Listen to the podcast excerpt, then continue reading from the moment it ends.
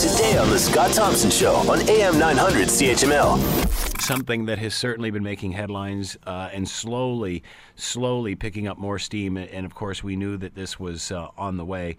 Uh, it doesn't make it any easier to handle. Hamilton Public Health has warned that fentanyl laced crack has arrived in Hamilton. Authorities believe that it came here from Toronto and have heard it is becoming more and more widespread. To find out more about all of this, Debbie Bang is with us, manager, Womankind Addiction Services, Men Addiction Services Hamilton, Eating Disorder Program, St. Joseph's Healthcare in Hamilton, and she is with us now. Hello, Debbie. How are you today? Good morning, Scott. How are you? I'm doing well. Thanks for taking the time to join us. We've certainly heard uh, almost uh, on a weekly, uh, with weekly, daily reports of how this issue is is getting more and more dangerous. How significant is this latest development?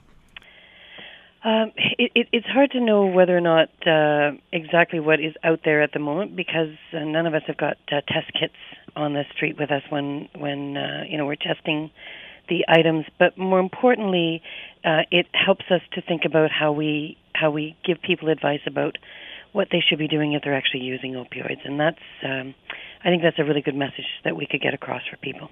So, what is the message here? So, the message is that uh, often the person that you have been receiving your drugs from, even for a long period of time, may or may not know exactly the potency of the drug that they're giving you or that, that, that they're selling to you. So people need to make sure that they're safe, and that means that you use smaller amounts than you would normally. You use it over time versus all at once. You want to be sure that, that somebody knows where you are when you're using, and that ideally that you're using with someone else, so that someone is there that could uh, save your life if that needed to happen.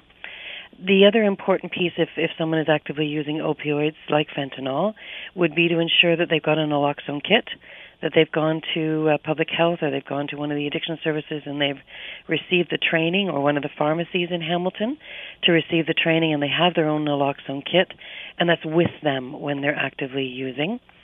And to to make sure that uh, that that you that you've got those safety plans set up. And for those who are thinking that they would like to stop using uh, opioids because for some people they continue to use because it's it's the withdrawal is so unpleasant and so uncomfortable that it's it's easier just to to keep trying to get some opiates to stave off that withdrawal. If you're at a place where you want to stop, there are lots of services available to help with that. So those could be um, methadone clinics, those could be withdrawal management services like Men's Addiction Service or Womankind Addiction Service, and those both of those places are available 24 hours a day, seven days a week, even if you just need to talk with somebody to to think about what your options are. Is there any way for any of these people using these drugs to check to see what is in them? Is that possible? This seems like Russian roulette. And and it feels like Russian roulette. You you you've named that quite well.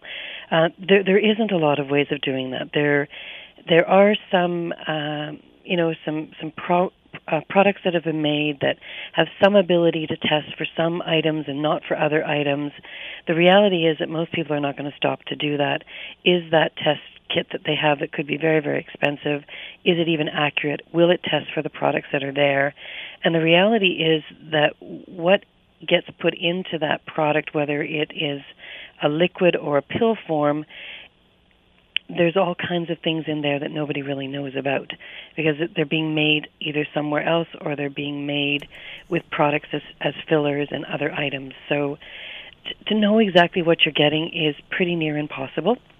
And that's why that, that real caution about using smaller amounts, making sure you've got somebody with you when you're using, try to, to use it over time versus all at once, and, uh, and, and see what happens to you be in a safe place when you're using. Wow, that's that that's pretty scary advice.